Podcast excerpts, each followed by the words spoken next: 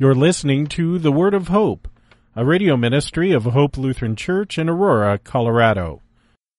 In the name of Jesus. Amen.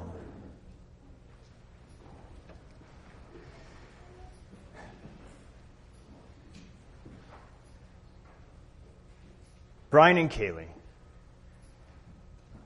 Do you ever wonder what the rest of the world is going to think about you now that you are joining the Lutheran Church?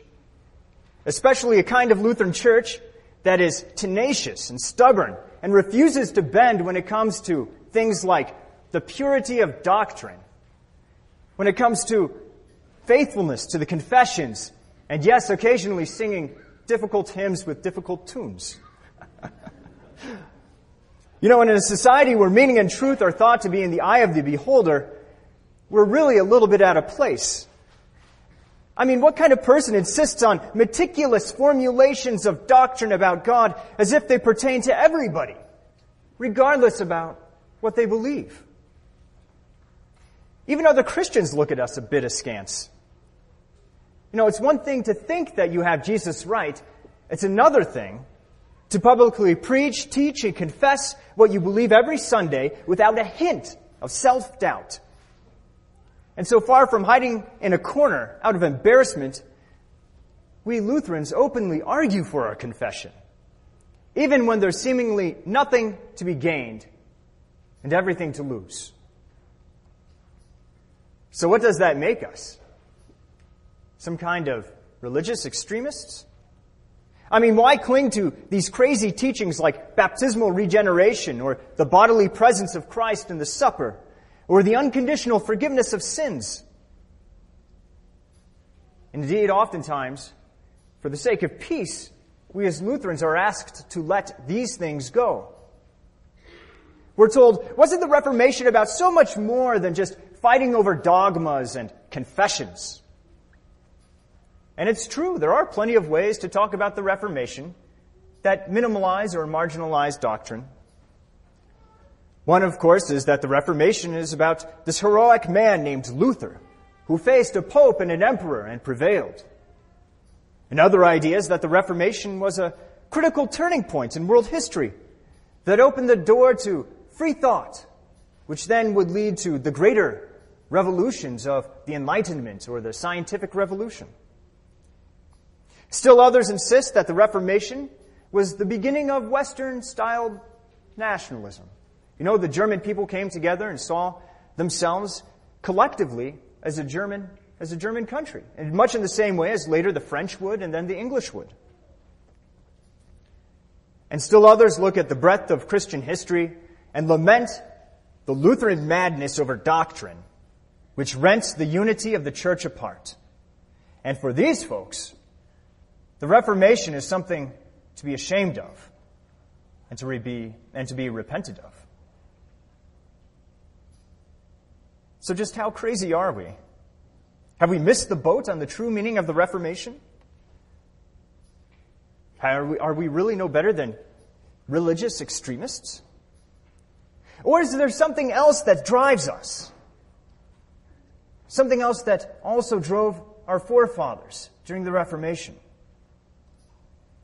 Dear friends in Christ, zeal for God's kingdom is no new thing. And I want you to listen to how Jesus describes the intense way that the kingdom of God is apprehended in our gospel lesson. Jesus says, from the days of John the Baptist until now, the kingdom of heaven has suffered violence, and the violent take it by force. You know what? I think that Luther is actually describing the Lutheran craziness that we've just been talking about. He's describing tenacity, zeal, and love for the unchangeable teachings of God's Word. Now, what exactly does this violent capture of heaven's kingdom look like? Well, it's strange. Very, very strange.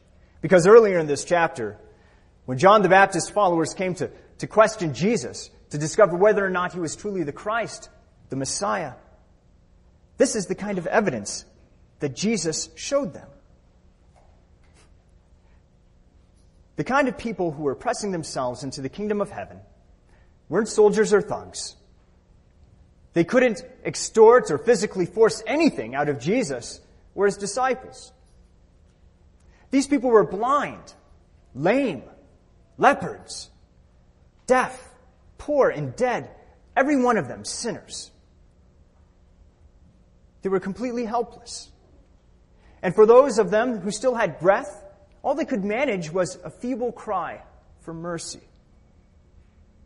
And yet these are the ones whom Jesus heals, cleanses, and brings back to life. Jesus preaches to them. He evangelizes. He speaks gospel to their poor and desperate souls. This is the evidence that Jesus gives to John the Baptist's disciples.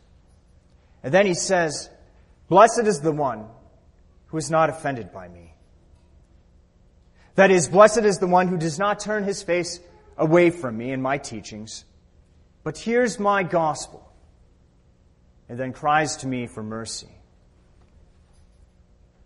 A strange kind of violence indeed.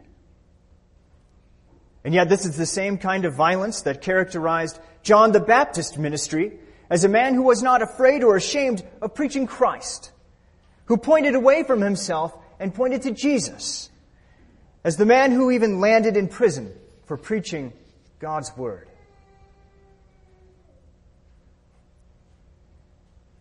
And so we see from, from Jesus' own testimony, from his own evidence, that he is the one who gives gifts to, to, to sinners, and then these sinners press their way into the kingdom with new life, namely a life that cries out to Jesus for mercy. Indeed, the scriptures foretold it, for all the prophets in the law prophesied until John. This means that Jesus is doing something completely new, something that the law could never accomplish. No doubt this kind of confused the, the crowds who were listening to Jesus, especially after Jesus told them that John the Baptist, if they could handle it, is Elijah, who was prophesied to come. Now, when the crowds heard this, they immediately must have thought Jesus is now saying that the great and awesome day of the Lord is upon us. That's uh, not necessarily good news. This is supposed to be a day of the law. You see, when the prophet Malachi prophesied Elijah to come, he described that this would come before the day of the Lord. In terrifying terms, he used. A day that, that prophesied of fire, a day that would leave sinners without a place to stand. And so the people who were awaiting the Messiah were expecting fire and judgment. They were expecting violence and wrath against sinners. But how did Jesus show himself to be the Christ? By judging or condemning on the spot? No, dear friends, he forgave, he healed, and he resurrected. And this is where the world stumbles and falls. It's where the Pharisees fell. It's where the Pope and, and his church fell. And it's where we often fall. In the same way as they couldn't, we find it extremely hard, if not impossible, to fathom a Messiah who bestows grace and mercy. It's interesting how our eyes are just drawn to the law.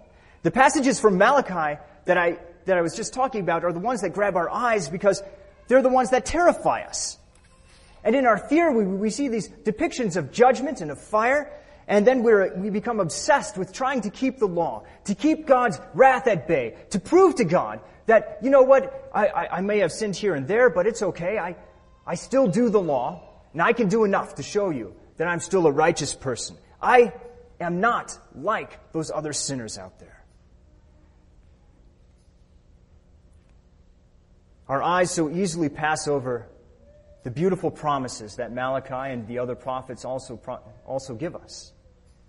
Because Malachi said this about you, dear saints. This shall be mine, says the Lord of hosts, in a day when I make up my treasured possession, and I will spare them as a man spares his own son who serves them. Jesus came into this world not to condemn it, but to save it to save it by bearing God's wrath against sin in your place. You are God's children because the Father did not spare his own Son for your sake. This is what has set the world against us Lutherans. Indeed, it has even set other Christians against us and our Lutheran doctrine. They would rather have a Messiah that, that only saves them part of the way. Because they do want their works, their efforts at trying to keep the law to be praised by God. They want some, some of their inherent righteousness that they think they have to shine on the day of judgment. To need a Savior who, who suffers for all of the guilt that I have committed, for every action that I have done that is sinful, that springs from my corrupted flesh, that's just too much to ask. They want someone else, someone to, to meet their messianic standards that lo- leave some room for justification by the law. And at this point, Jesus says, But to what shall I compare this generation? It is like children sitting in the marketplaces and calling to their playmates. We played the flute for you, and you did not dance. We sang a dirge, and you did not mourn. When both John the Baptist and, and Jesus failed to meet our, our expectations of what a Messiah should be, it's exactly like children who are trying to get God to dance and mourn according to the tune of our false expectations. Jesus says, For John came neither eating nor drinking, and they say, He has a demon. And the Son of Man came eating and drinking, and they say, Look at him, a glutton and a drunkard a friend of tax collectors and sinners. These are the words of self-righteous people. People who don't need a savior to bear God's wrath in their place. What about their trying to seize a hold of and, and force their way into the kingdom of God? Well, they can't really do it, you see.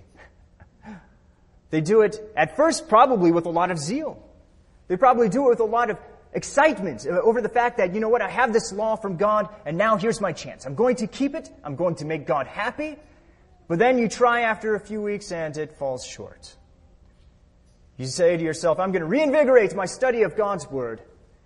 I'm going to jump on the daily Bible meditations that Pastor Wolfmueller and Flamme are, are doing, and, and I'm going to do it this time. I'm going to read my Bible. Three weeks later, if you're like me, You realize just how many chapters you've missed, and you're struggling to keep up. And then we, we realize that our, there are efforts at trying to keep God's Word always end in sort of a half-hearted attempt, in a bit of laziness, in a bit of tiredness. And so it is with anyone who tries to force their way into the kingdom of heaven by the law. If you don't ever come to the realization of the depth of your sin, you're always going to be lost. But thanks be to God, how different it is for us who have been saved by God's grace through the blood of Christ. Because the kingdom of heaven isn't something to be earned. It's our inheritance as God's children, as the ones who have been re- re- recreated and rejuvenated by God's word. Because once we were dead in our trespasses, but now we live and press towards the life that is already ours in faith. And believe it or not, this is the violence that Jesus is talking about. It's the life of living and active faith that's constantly pressing towards God with genuine fear, love, and trust. It's the life that seeks to love our neighbor as selflessly as Jesus has loved us. This is the life of faith that rejoices and praises God when we hear the promises of the gospel because we know that the forgiveness of sins, life, and salvation can be found only where Jesus continues to preach the good news to poor sinners like us. This is the heart of our zeal for pure doctrine and a faithful confession. It's that Christians press their way into the kingdom of heaven by faith. There's no place for works. There's only a place for Jesus. And this was also the heart and soul of the Reformation. Because just like John the Baptist, Luther always pointed away from himself and to Jesus, rather than pointing the people to their works, to their penance, to their indulgences for comfort. He pointed them to Jesus and his righteousness, which only can be received by faith. Hear from Luther's own mouth what, what he thinks about this violence. He says, This is the struggle of the godly, in which they awaken faith powerfully by the remembrance of the promise and the divine command and by trust in it. He says, I must and will preach. But the devil offers, re- offers resistance. Very well. Preaching there must be, even if the world should be torn apart. These preachers are the men of violence who take the kingdom of heaven by force. Dear friends in Christ, Christian violence sheds no blood. Rather, it points to the blood of Jesus. It doesn't attack enemies with guns, swords, or bombs. Instead, it sends men to preach the commands and promises of God. These commands and promises are the wisdom of God. Our text today concluded with these words. Jesus said, Wisdom is justified by her deeds. And you, dear friends, are the deeds, the children of wisdom, of Christ Himself, who is being powerfully present in His Word. Because you hear Jesus' promise of forgiveness and believe. Because you received heaven's wisdom of the gospel, you gladly and happily press your way into the kingdom of heaven by faith. Holding God accountable to His promises and resting in the sure hope of resurrection and eternal life. Amen.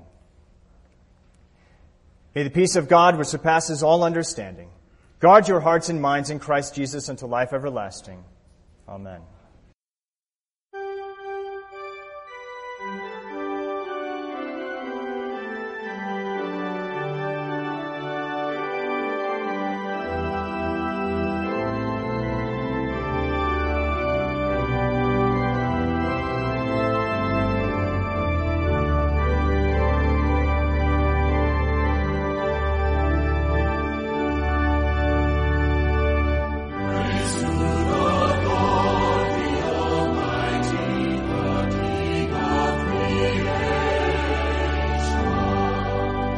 We hope you were blessed by today's word of hope. Hope Lutheran Church is located at 1345 Macon Street in Aurora, Colorado. Their weekly schedule is as follows. Sunday morning worship at 9:15, adult Bible class and youth Sunday school at 10:45 a.m. On Tuesday mornings there is a matin service at 8:30 a.m. with a Bible class to follow at 9:30 a.m. You can find out more about Hope Lutheran Church at www.hope-aurora.org. That's www.hope-aurora.org. Until next time, may the Lord bless you and keep you in His grace.